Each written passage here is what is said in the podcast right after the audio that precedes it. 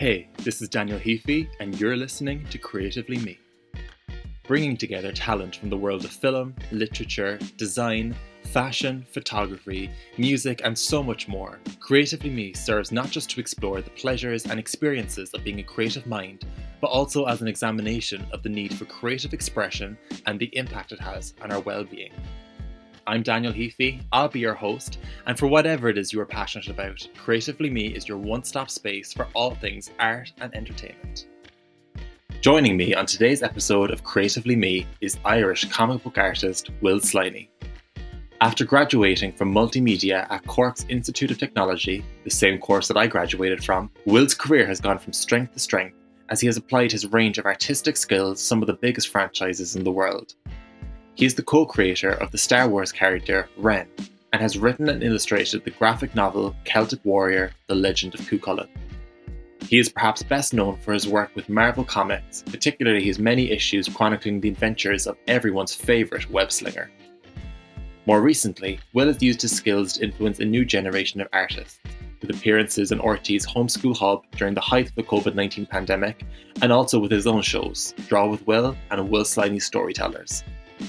He'll be chatting today about his relationship with the beloved properties that he's become professionally involved in. He'll discuss his early love for art and comic books, his path to making a career for himself within that industry, and then transitioning from the page to the TV screen. Furthermore, through our conversations, Will will be giving an insight into what it's like being a creator from a young age and the ambition and self-belief needed to pursue your artistic dreams. I couldn't be more excited to discuss all of that, plus all things Marvel and Star Wars with my newest guest, Will Sliney. Will Sliney, welcome to Creatively Me. Thank you for having me. And this, you know, it's funny, this actually feels full circle for me in a way, because I'm not sure do you know this, but I attended one of your talks in what was known as CIT, is now MTU. Oh, wow. Back in, I want to say 2015 maybe, I was still in secondary school. Oh, wow. It was at a time where I was, deciding whether or not I wanted to do what was known as multimedia, is now creative digital media. Yeah. And I did. And, it made a big impact on me, I think, because I had no aspirations to be a comic book artist. I still don't have that skill. But it was the first time, really, I kind of heard from someone that was making a career, making a living, doing things that they felt passionate about, and that was also involved in creativity. Because when I was in secondary school, I never really felt like I had that sort of voice. All the subjects that were kind of given importance, maths, business, science, they weren't anything I was A, interested in, or B, good in. I was really interested in acting, filmmaking, writing, creative writing, that sort of thing. So it was really nice to hear from someone that was making a career out of something that they felt genuinely creatively passionate about. Was that the case for you when you were in school? Did you feel that what you were interested in and the creativeness or the creative side to your personality was ever really seen or recognized while you were in primary or secondary school? Well, honestly, it's one of the main reasons why I think it's important for someone like me or whoever that works in the industry to talk about what you do, because it was exactly the same for me. Like, I didn't even understand that these kind of jobs were out there. If I even had an idea of the job, I wouldn't have even known where to start to even look. Like, I wanted to be involved in video games or making movies and all this kind of stuff. And of course, comics, and there was just no access to anyone that did it. So that's exactly the reason why, like, I will do like talks in colleges, or essentially now, like, the best way for me to do it is to like put on Comic Cons and kind of get like a catch for all, or anyone can come along and meet me or meet other people that are working in my kind of an industry. And thankfully, I think now, like, I used to be finding out little bits of information on, let's say, message boards or something like this, but like with the growth of like podcasts like this, or, YouTube and stuff like that, like it's getting, I guess, easier and easier for people to understand that there are these creative jobs out there. And while we come from a system inside in school that it was, of course, built on, engineers and doctors and nursing or whatever it might be, that's more traditional paths. Thankfully, now we can kind of look outside of what's just around us and see what's around the world, and the more information that's out there for young people to see that these are kind of cool jobs, the better.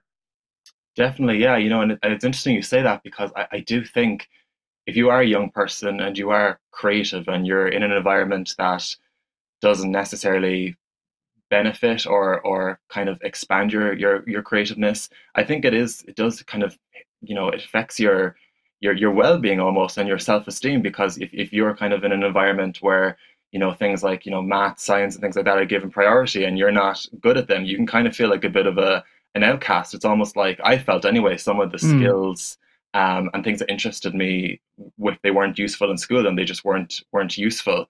It was kind of only until I reached college that I was just like, oh, the things that might have made me feel different, or the things that I was interested in that weren't, I guess, considered the norm, were actually my biggest strengths.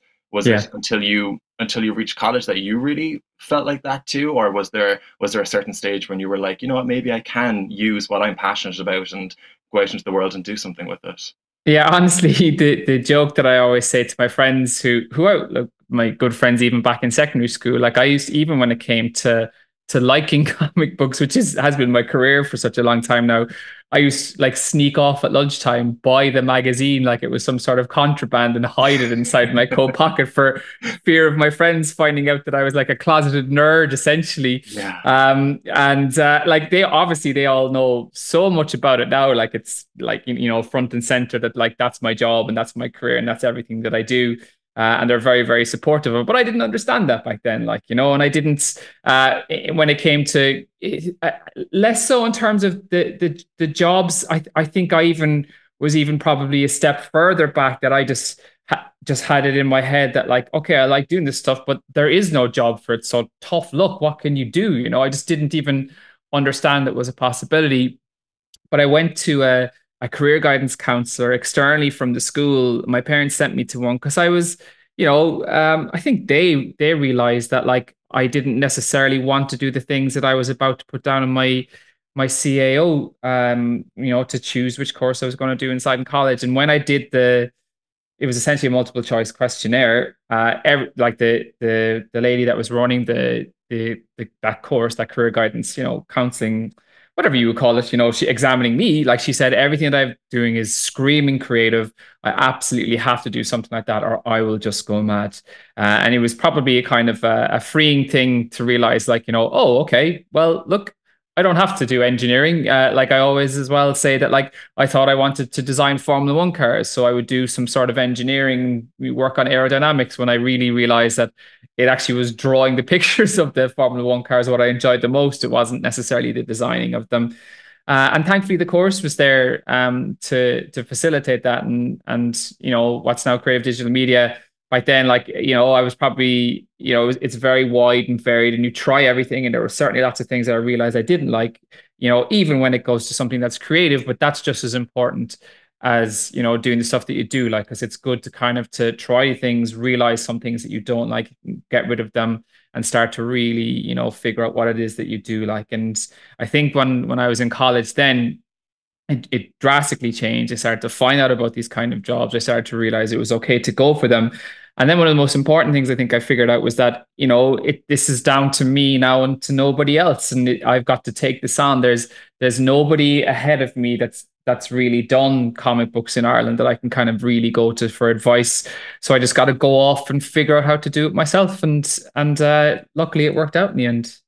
That's such an amazing thing. If you don't have your own influence or your own inspiration to look up to, I think sometimes you do kind of have to pave the path yourself and kind of be your own inspiration. And it's interesting you're talking about your, I guess, peer reaction and things like that, because especially when you're young, I think people, kids and into their teens, they can be quick to judge. I guess, as you're saying, maybe reading comics wasn't the coolest thing, and I was and still am super into acting and things like that. So when I was 14, 15, 16 and I wanted to be in musicals instead of on the pitch, that definitely wasn't the most popular decision either. But I imagine you have to be very strong-willed to kind of persist, and even if things aren't considered necessarily cool when you're that age, you do have to have this sort of inner strength to continue. There has to be something inside of you, I suppose, that's like, no, this is what I feel passionate about, and this is what I want to do. Where do you think that sort of, I guess, inner determination came from, especially as you said, when things you're interested in aren't necessarily considered plausible, or, you know, you can mention a career you want and people will consider it, I guess, unrealistic. Yeah, look, I guess it's quite simple in that I just loved doing it. Like it's what I would do for fun. When I was at home by myself, I would, you know, start drawing. I would either be reading comics or drawing comics, and I was just absolutely in love with the medium. And it was just as simple as that. It's what I was always doing. So I was able to thankfully kind of build everything around it, you know, like in like the very handy thing about comics is that, like, for your portfolio, all you need is 5 pages of artwork, and people, because it's such a visual medium, people can kind of see that and realize what level you're at and realize if you're good enough to be hired or whatever it is. So I was basically work on these kind of 5-page cycles, put together 5 pages of a portfolio, and like do whatever I could, which was like working in jobs or taking out loans to go to whatever convention that I would find out that, you know, talent managers or editors from certain companies were. And now they're all over the world, which is one of the luckiest things about it. But back then, and of course you can get discovered online now, but back then it was basically flying over to San Diego once a year. And then thankfully New York Comic Con became a bigger thing, so like I didn't have to go as far and it wasn't as expensive an airfare really to get over there. And every kind of few months I would always have some sort of a Comic Con to work up to, and I would always basically build my 5 pages around it. So it seemed quite simple for me to do, you know, what you're asking. It was like work 5 pages at a time. It was something that I really, really loved. And yeah, I was even talking to an old teacher of mine. You know, she was my art teacher back in secondary school. I met her recently. And whereas I thought I was, you know, quite nervous and shy about it, she was like, God, no, I wasn't. I was, you know, when she would ask me what I wanted to do, I would basically look her straight in the eye and say, I'm going to draw comics for Marvel. I'm going to draw. I don't even remember having that kind of a focus, I guess, at that age. But it was there. And it just came from, you know, I really enjoyed it. So I was going to do it. And if it was just a hobby, I would stay doing it. If it ends up being a job, then great. Well, it's amazing. I mean, it's really inspiring to hear. It kind of goes back to that old phrase. I mean, if you love what you do, it never really feels like you're going to work a day in your life. And that's sort of a mentality I've tried to keep in mind as I kind of constantly pursue the things that I'm interested in. I just love to know, as a fellow student of the same course, like, how did you find? I keep calling it creative digital media, but I know you would have known it as multimedia. How did you find it? Because it's such a, I guess for people who don't know the course, it's such a broad course. There's so many avenues you can go down. I felt like for me at the start, it was almost overwhelming because there was so much going on. But then I felt as the years went by and I got into my second, third, fourth year, I really kind of honed in and kind of found my niche in what I love. Was it a similar experience for you? How did you find it? Yeah, very true. You know, I started to really realize we had like an illustration class in second year, and that was, you know, so far and above the thing that I enjoyed the most. So I knew that was the thing that I liked. But I did also like, you know, filmmaking, you know, editing, all that kind of stuff. And it's been very I knew I didn't want to program, essentially, was what came out of it. I wasn't interested in the programming side. But that's fair enough, you know. And it's like, I know a lot of people that have gone on from multimedia and have gone down that route, you know, like it's there for you to kind of, that's the exact reason all that stuff is there. It's there for you to kind of figure out stuff that you like. And I like 3D modeling, I like animation, all that stuff. And what's been kind of interesting about it has been the wide variety of the course, because like I can kind of compare myself to other, you know, comic book artists from Ireland that would have that are at the same level of me that are at Marvel and DC. But the training that I got in that course massively came back to help me over the last few years when I switched over, like all of a sudden without even planning it, into, you know, making TV shows. And all of a sudden I'm editing in Premiere, I'm animating, I'm doing, you know, right now I'm building 3D models for 3D animation, like loads of After Effects, all that stuff has come flying back in, even like audio editing, everything like that. Like it's almost like I've had to, all of the stuff that I've learned has really kind of paid me back, honestly, out of nowhere, essentially 15 years later after I did the course, which is crazy. But So I guess lucky for that. Now, I never expected that to happen. Like I was like, illustration's the way I want to go. I'm going to go for it. But it really, really has served me well to have that kind of to essentially to be able to kind of diversify the kind of stuff that I'm doing. Not just always be doing comics as much as I love it. It's fun to kind of to learn other types of ways of creating and telling stories now. I thought when I came away from the course, like video production was the aspect that I absolutely fell in love with. But I think as time has gone on, there's been so many little things that I've picked up on and do almost like a habit that have just come from the course. Even things like how I organize the files and the folders on my laptop are just so ingrained in me from the... We were never taught that one. I could have done with a bit of that, definitely. Yeah, so. No, I didn't always adopt it while I was in college, but I think as I've gotten older, I've realized I've realized the importance of it. I think the only thing is the computer coding. I think the PTSD has stayed with me on that. That was the one area that I just never grasped, and I have the most. Yeah, but that's everyone involved in it. Absolutely, yeah, I totally understand. So you have this passion for comic book art going into college. How did you make the transition between going from a college student, graduating, and then working with companies like Marvel and being involved in Star Wars? Can you kind of talk us through that transition and how you kind of got your start working with those big names?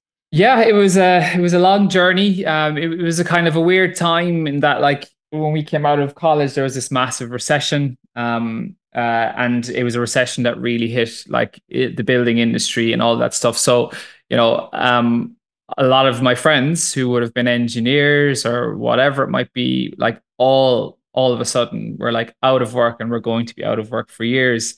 And as strange as it sounds, I think mentally that made it okay for me to be working in a job where I was barely getting paid anything for such a long time, because that's the way it starts when you're working in comics. You're not at a level to be able to work for Marvel. You're not at a level to be like, doing well out of it. You've got to, there's still a lot of training and a lot of learning to do. And that's what I did. I just, kept making those portfolios, kept going to conventions. And then I slowly started to break into the industry. I actually got my first paid comic was for an Irish company. There's Sub City Comics, or a comic book store. They hired me to do 2 issues, which was amazing, and I was doing those while I was working on my free time, essentially, while I was working doing kind of illustrations and 3D designs for an e-learning company, and then it just kind of went from there. I was given a full-time job at an English company, and when I got that, I essentially got a visa to move to Canada, to be as close to Marvel as I possibly could without having to, I wouldn't have been able to get a visa for the States at that time. So kind of, I also had a traveling bug as well. Like, I really wanted to see a bit of the world. So I went over there. I popped down to New York whenever I could and started getting quite friendly with some of the people that worked at DC Comics and Marvel. Going to conventions was certainly easier when I was over there. So I would go to more conventions and kept showing my work. And then I kept kind of climbing that ladder of publishers, and the higher profile job you get, the more you're seen by more people. And then, as I went further on through my 20s, that's when Marvel, I knew I was getting close. They were telling me even like, we like your stuff. It's not quite there yet, but it almost is. And they were kind of giving me these sample pages to do things for them. And then my lucky break actually came at a convention called DICE up in Dublin, where the talent manager at the time, he's now the editor-in-chief of Marvel, C.B. Cebulski, was there. He knew my work, and I brought up my latest version of my portfolio, expecting another kind of critique, work on this, work on that, or whatever, because I've been so used to that over the years. And he was like, "Yep, we think you're ready. I think I know a book for you." And I was like in total shock. And I started finding out from other people at the show that he was telling them about my work and that he thinks he has this perfect project for me. And that by the next week, I was over at New York signing the contract. And normally when people start with Marvel, like, you might be given like a backup issue or like a little backup story in a book. But I was put straight onto a big relaunch of one of their biggest books, which is the Defenders. And it just was this whirlwind, and essentially I've been working with them pretty much ever since. Like, it was 1 year of Defenders, and then I got another massive jump up when, I was I can say this now because the editor has said it on a podcast, like, they were really an artist had to pull out of a Spider-Man issue. There was 2 weeks until the deadline. Normally you'd have 4 or 5 weeks to do an issue. Like 2 weeks is incredibly short. And they're like, look, Will, you keep on saying you love Spider-Man. Do you want to try doing this? And I was like, yeah, absolutely. Drew the issue, went really well. And they basically, the Spider-Man team were like, right, we want to give you your own Spider-Man book. And it just went from there and kept on kind of going. And it was 5 years on Spider-Man. Then like when you're inside Marvel, there's like all these different offices, and you'll have the Spider-Man office, the Avengers office, the X-Men office, whatever it might be. And there's the Star Wars office. And after so many years, the Star Wars team came in and they're like, we want to steal Will over to us. And I was a massive Star Wars fan as well. And literally like in front of the screen, you can probably, apologies, you can hear like the pen tapping every little once in a while. I'm on a big Star Wars deadline at the moment, working on the unannounced Star Wars project right now, so it's been brilliant. You know, these are all these kind of franchises that I've loved to draw so much, and long may it continue. Yeah, God, like it must have been such a exciting time, like it's such a entry moment, and I guess that it kind of speaks for all creative industries. Like, you know, you were saying you did so much traveling, and then you got your break in Dublin. I mean, you never know in any sort of creative industry where the break is going to come from, and it probably hits you when you least expect it. And you know, you mentioned that you were a Star Wars fan, and these, you know, you always wanted to draw Spider-Man. Like, how big a role did those properties play, especially in childhood, in your life? Like, what was your memories of them? Like, how prevalent were they for you? Huge. Never thought I'd be involved with them. That's why it's still such a kind of a pinch me moment when you're kind of brought behind the curtain for all this kind of stuff, you know.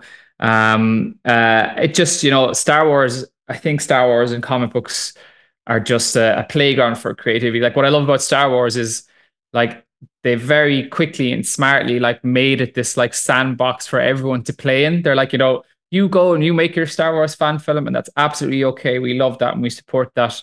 Where we have this, it's not just this story, it's this huge expanded universe of stuff. So whatever you dream up in your head, you know, that could absolutely be a Star Wars story.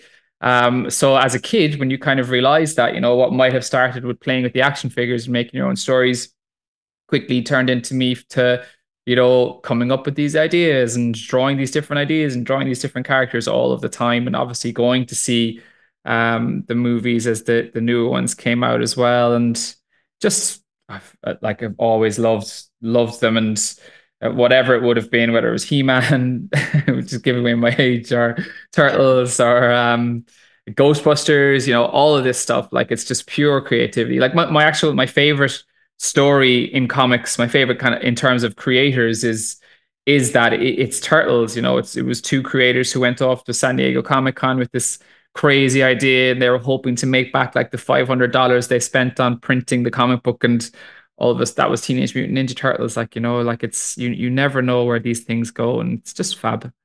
It's just incredible. I mean, like I was such a Spider-Man kid as well when I was young. Spider-Man and Harry Potter were my two big time. I think if you actually look at my family photo album, I either have a Spider-Man mask or some sort of a marker to form the shape of and it's shape of glasses. Like it's bigger now than it ever has been. Like, you know, I don't think any kid escapes Spider-Man now, like, which is amazing to see. Like, I keep seeing like kids playing with jigsaws of these characters that I would have worked on, and it's just like bonkers, you know. So it's cool. Yeah, absolutely. And because I'm releasing my first book this year, and it's amazing. It's what I've always said about the book is that it's a fantasy novel. It's aimed at younger readers, and it's the type of book that I would have loved to have read when I was 10 years old. And I guess it's sort of similar for you. You're kind of playing in the sandbox of your childhood. I mean, what sort of benefits do you think that gives you to your own well-being? Because for me personally, like when I was writing my own book and working my own projects, like kind of going back to the things that I loved when I was younger, the elements of storytelling that really interested me from the young age. Like, it was such a really special and almost grounding experience in a way. Do you still feel that when you're working on Spider-Man and Star Wars years later?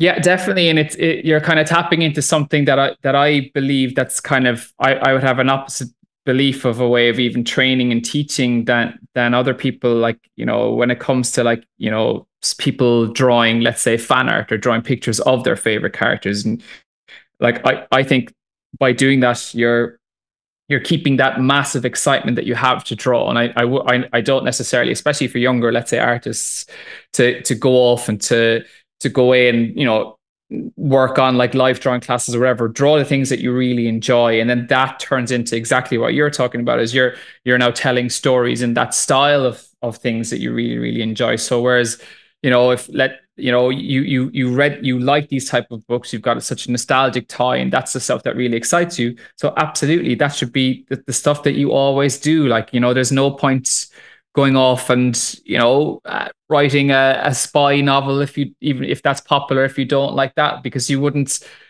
have the motivation to do it in the same way. It's like genuinely, like I'm working on something right now, like a type of teaching that like the whole point of it is to plug directly into that excitement and that feeling that you get, because it is by far and away the most powerful reason and motivator for people to learn, because it's you're learning based on enjoyment, you know. And obviously all of those fundamentals and everything like that are important, but there are ways to sneak that stuff in there at the same time as keeping it as exciting as possible. So I guess the main difference is, you know, my inspiration, I'm kind of taking elements from different stories that I've learned over time, but I'm kind of crafting a story that's still my own. But when you're working with a property that's as beloved as Spider-Man, Marvel, Star Wars, you almost know immediately that there's going to be a fandom, there's going to be an interest there from the get-go. Is that, how much pressure is that? Because we know the fans of these properties can be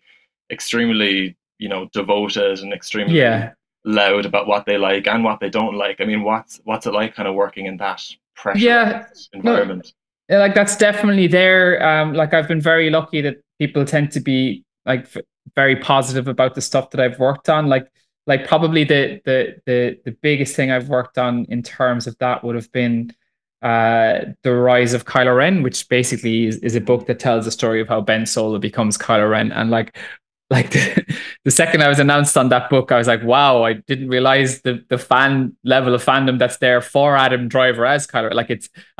Like it's nuts. Like it's huge. Absolutely. And funnily enough, like the other thing that I really worked on for ages was Spider-Man 2099. And I almost like sense the same thing now since the new movie, since Spider-Verse, but massively for this. And we were telling a story that was huge. Like it's essentially, it's the whole story from that moment in the movie when you see, even before the moment in the movie, when you see like Luke going after young Ben Solo or whatever, to who he becomes at the start of the first of the trilogy, that trilogy, you know. And it was really tied in with the team that are making the movie. It was really, really important story to tell, and that could have been one now where we got a massive backlash, but it wasn't.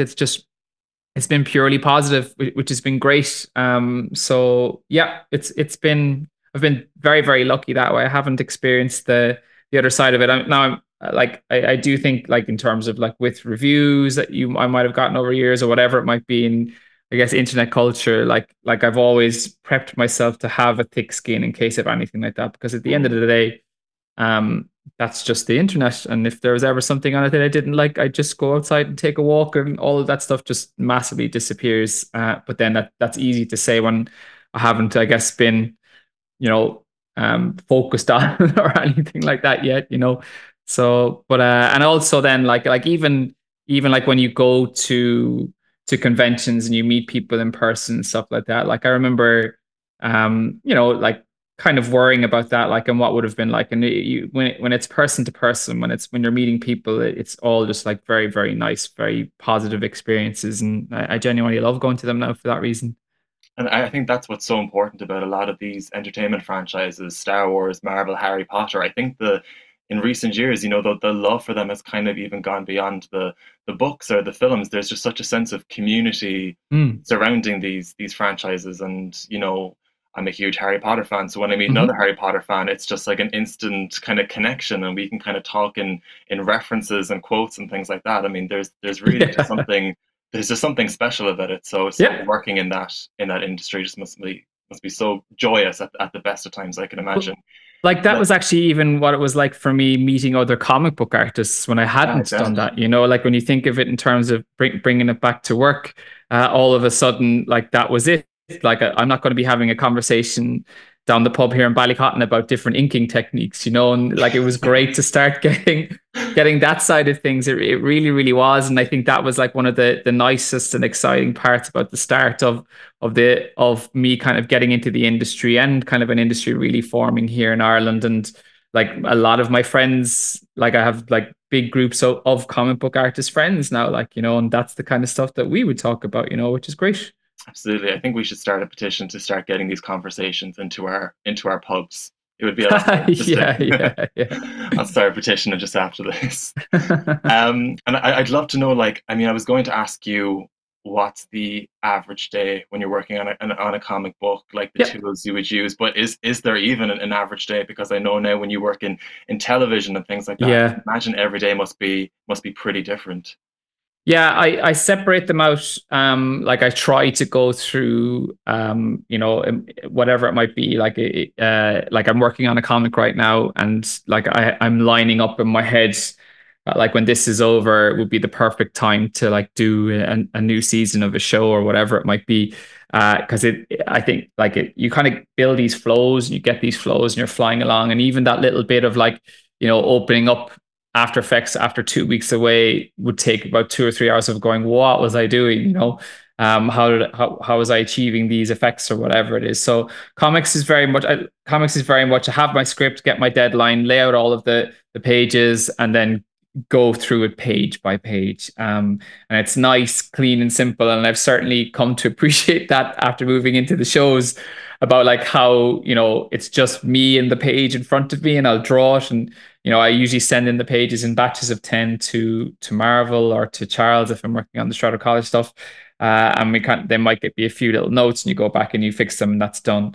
Whereas the TV stuff is just like, yeah, like you said, it's a total different kettle of fish. And I take on a lot of the work myself, you know, like I'm doing a lot of the animating, like even like I often do like the first pass of editing or the After Effects or whatever it might be, even some of the filming, some of the lighting, and then not to mention the stuff when you're in the studio, essentially. Acting is the wrong word when it comes to stuff that I do for it, but you know, that kind of stuff, like, you know, it's been bonkers. Like if you told me I'd be in a recording voice lines with Aisling B in a couple of years, I would have laughed at you, but that's the kind of, that can be a day for me now, like, you know, or whoever it might be. It's just nuts, and it's been a total whirlwind. Like all of this started essentially about 3 years ago.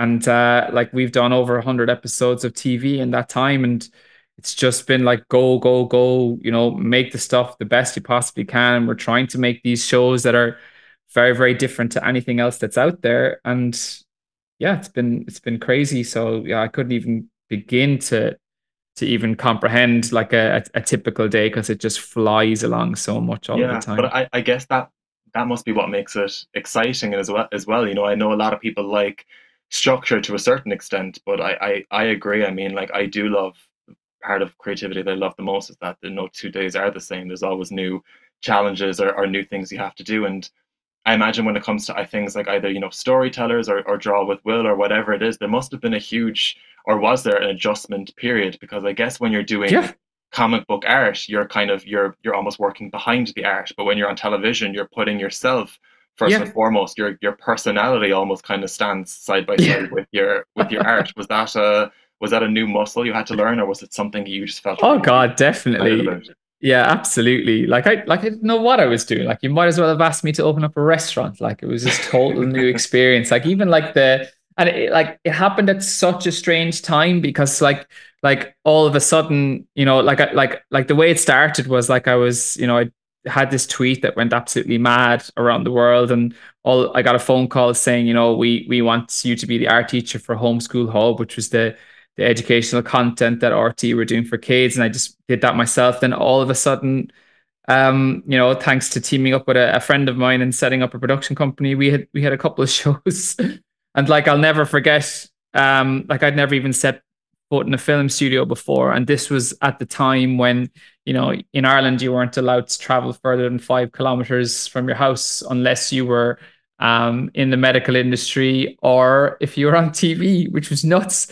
So like I had like my piece of paper, and I like driving up to Ardmore Studios which is one of the biggest film studios in Ireland, and showing my piece of paper going, you know, I'm working on this production or whatever it is. And the guards be laughing. They'd be like, yeah, geez, we need more TV. Off you go.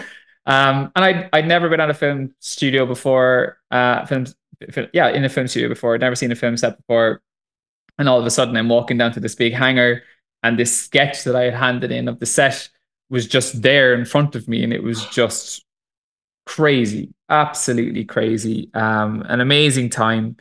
The start of all of that, and just this total new side of things for me. And I genuinely, you know, love doing it as much as I am doing comics. And it's just opened up this whole new kind of avenue of opportunity and experiences for me. And I do love doing comics as well. And like the thing for me now is to just find that nice balance, or the best balance I can possibly find with everything that I'm doing in comic books as well. So yeah, it must have been for the teenage version of yourself who was sneaking off to get comics, as you said, for contraband. It must have been just a huge pinch me moment. Like, can't believe this is happening. It just wasn't even something I ever thought would happen. Like the comics moment would have been getting the Marvel job and getting the Spider-Man job, and that was something I always would have dreamed of. This one just came totally out of left field. And I was just honestly giggling away to myself, going, "How has this happened?" But at the same time, you know, I truly believe that it's important to have how to draw stuff and how to create stuff or whatever it might be on TV. I had loads of that when I was younger. In Ireland, there was we had Don Conroy in the UK. Art Attack was the real big one that I remember, and these were massive shows, and they just essentially disappeared.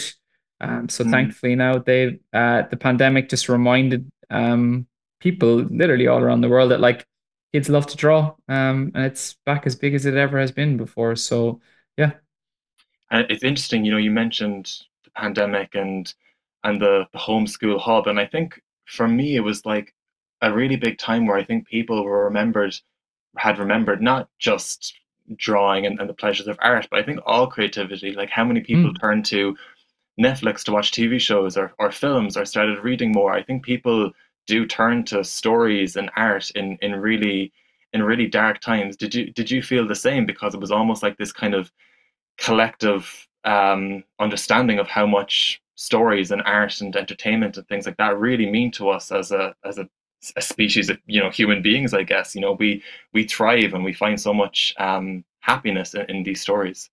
Yeah, I remember thinking at the time that like some of the publishers were like downscaling production on their books. Now, there was loads of logistical problems and everything like that. And in my head, I was like, this is crazy, because there's historical precedent for it. Like, you know, in the Great Depression or whatever it was, that was essentially the birth of cinema. You know, people didn't have a lot of money back then, but that was what they went to do for, that was their escapism. That's what people needed at that time. You know, they needed something to not watch the flipping news. And if you remember, like, you 6 o'clock, you log in, how many people died from COVID today or whatever it was. Like, you know, that was the reality of what was going on outside. And that was the time that we needed, like, as you said, like stories to escape into as much as we possibly could. And the companies that, like, you know, made the most stories at that time were the ones that like really grew. And I think that like this stuff has happened before, and it will happen again. You know, it will. There'll be another reason why people will be stuck at home, or, you know, we'll go through some other like crazy recession and stuff like that. But the one thing that is always there with us is telling stories, and it's such a integral thing for us to live in our heads in the good way, in the right way, you know, in these kind of made up fantastical worlds. Yeah, and it kind of goes back as well to, I feel like when I was young, like I'd hear things about, like, you know, how important is, you know, artists, how important are writers or musicians? Like, you know, it's just music, it's just film, it's, you know, people would kind of trivialize it a bit. But I think times like that really do remind us just how important those things are. And I think if we could kind of take anything positive from those times, it's just that. It's just to remember how important culture really is to all of our lives, really, definitely. Yeah.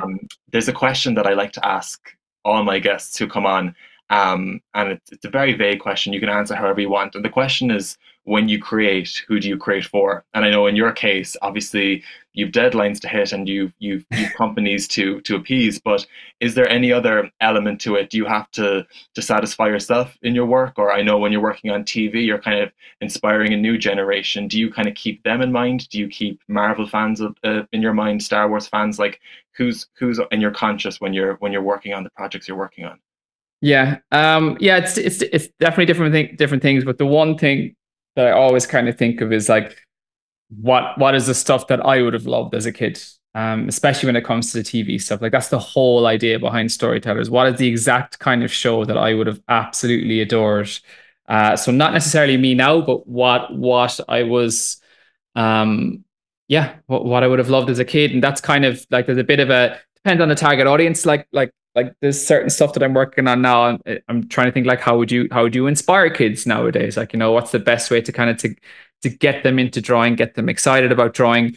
Spider-Man, then Star Wars. It's probably it's just such a nostalgic excitement that that's the time when it's like, I'm having so much fun. Whatever else happens like that is a bonus, but I genuinely am while I'm doing it. I'd love to just finish with, you know, I've spoken about how I love film, and I always love asking people this question. Do you have a favorite Marvel film? You can pick from the MCU, or you can pick from the wider universe. Is there one that you particularly love? Yeah, geez, like I've had lots of lovely moments watching Marvel movies with, I guess, the growth of my own career. Like when I was younger, it was the Sam Raimi Spider-Man movies, and I think Spider-Man 2 is my favorite one of all of them, just for the experience I had watching that movie. It was incredible, and that's why I loved No Way Home so much. Was that like remembering watching those Star Wars Spider-Man movies, going, "Geez, one day I would love to work on Spider-Man. This is my dream. I would go home and I draw Spider-Man pages." And then when that Spidey comes back in the new one, it really hit me. He walked through the portal, and I was like, oh Jesus, I did it, you know, all of those things that I really hoped back then. So it was a nice kind of a bookend to that for me. The first Avengers movie was right at the time when I was like, geez, I've been trying for ages to break into Marvel and it's not working. This has been going for years, and literally I watched that Avengers movie and I was so inspired by it, and just I kind of went back and drew 5 more pages, and those ended up being the pages that got me hired for Marvel. So that was a nice little moment as well. So yeah, that combined. Yeah, I think those movies can be very, very inspirational for people. You kind of talk about that magic moment and how the first Avengers was that for you. I definitely think like No Way Home and Spider-Man 2, I would agree, are probably my favorites too. And yeah, great movies. I think for a lot of people, especially No Way Home, there might be a young child in the cinema who'll see that movie and that'll spark an idea, and you know, that will be his influential moment that he'll go off and do something great exactly there. So yeah, never underestimate the importance of those movies. I think you know, they're huge to our culture. Yeah. Will Sliney, thank you so much. No worries. Thank you for having me. I'm Will Sliney, and this has been Creatively Me. Big thanks to Will Sliney for joining me today. I think so much of what he said about creativity offering you the chance to play in the sandbox of your childhood is so true and so important. As always, I'd absolutely love to hear your thoughts and your favourite bits of the episodes. Again, the best way to contact me and to reach me is over on Instagram at d.heafymedia. Not only can you contact me there, but I'll always be posting updates about the show and announcing guests over there. So if you want to keep up to date with who's appearing and everything else, make sure to follow me over on Instagram. I also want to take this time to say a huge thank you to everyone who gave me their support last week when the first 2 episodes dropped. It's been an absolute dream, and I've been overwhelmed in a fantastic way with the response that the show has been met with, and long may it continue. So big thanks. If you want to hit the notification bell on the Spotify page, you can make sure that you never miss a new episode. For now, thanks a million for listening and for tuning in to Creatively Me.